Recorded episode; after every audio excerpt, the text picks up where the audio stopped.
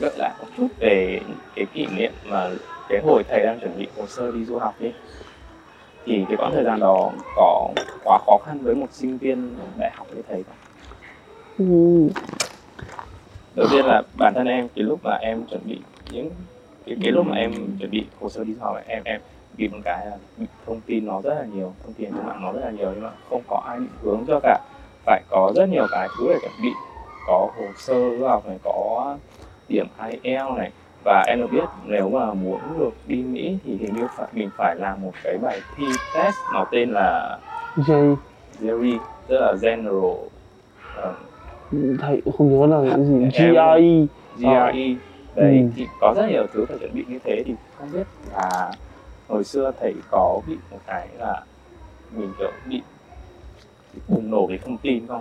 Tức là trên mạng thì có rất nhiều thông tin nhưng mà không biết cái nào là cái đúng, và hồi xưa thầy có gặp khó khăn gì? Thực ra ngày xưa nhá, khi mà bọn em, đấy là lời khuyên rồi cho bọn em, đấy là nếu mà em muốn apply đi Mỹ chẳng hạn thầy, thì nên tìm lấy những người bạn apply cùng mình. Ví dụ ngày xưa lớp thầy có 3 người apply cùng, nhưng là 2 người thêm thầy là 3, thì cũng tất cả mọi người đều ở Mỹ.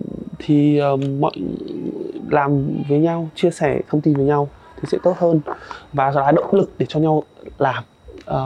Thực ra thì bùng nổ thông tin không có ai đâu. Thực ra ở Mỹ chỉ có 3 thứ duy nhất thôi, đấy là GRE, tiếng Anh với cả cùng một bài luận,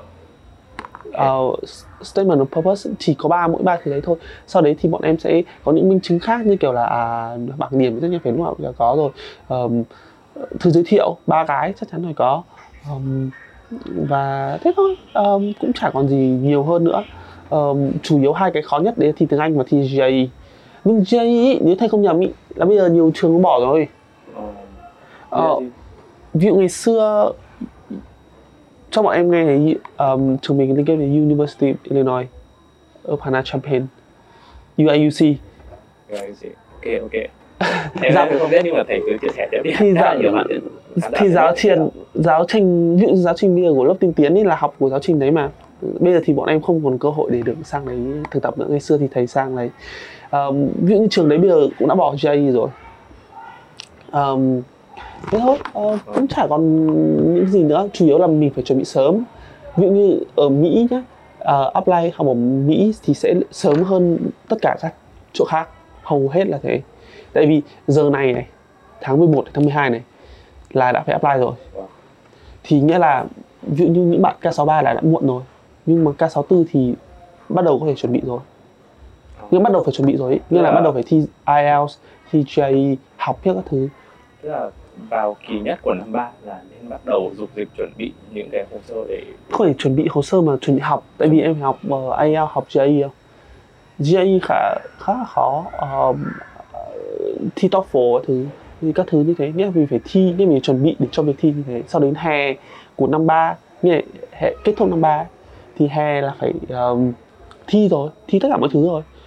Sau đó tại vì phải thi sớm để xem nó có phải thi lại không. Thi xong rồi đến kỳ 1 thì sẽ phải nộp. Kỳ này, ví dụ tháng hạn thường là sẽ là khoảng 15 tháng 12 hoặc là đấy, cỡ khoảng như thế. Còn một cái nữa, ngoài GRE và tiếng Anh ra thì visa thì sao?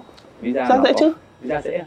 Nhá, em hiểu là như này, khi đi phỏng vấn visa ấy, người ta chỉ trượt khi người ta không chứng minh được là họ có tiền, em hiểu không? Ví dụ các ăn mọi ví dụ như nước Mỹ sợ nhất là em sang đấy không có công ăn việc làm, sang đấy bị fail, sang đấy bị ấy. Nhưng đối với PhD thì nó giống như là chất lượng cao ấy, và trường sẽ luôn luôn cho bọn em một cái tờ giấy nó gọi I20 và sẽ ghi rõ là họ cho bao tiền, họ lo hết tiền nong các thứ. Chỉ cần một tờ giấy như thế thôi là hoàn toàn đủ cho em xin. Xin visa Mỹ cực dễ, nghĩa là đối với PhD đi xin đúng cực dễ, tại vì thầy có thể dám chắc là hầu hết các trường ở Mỹ đều cho học 100% với điều kiện là bọn em sẽ học ở đấy 5 năm, 6 năm thì gần như tất cả mọi chỗ nó đều cho tiền như thế.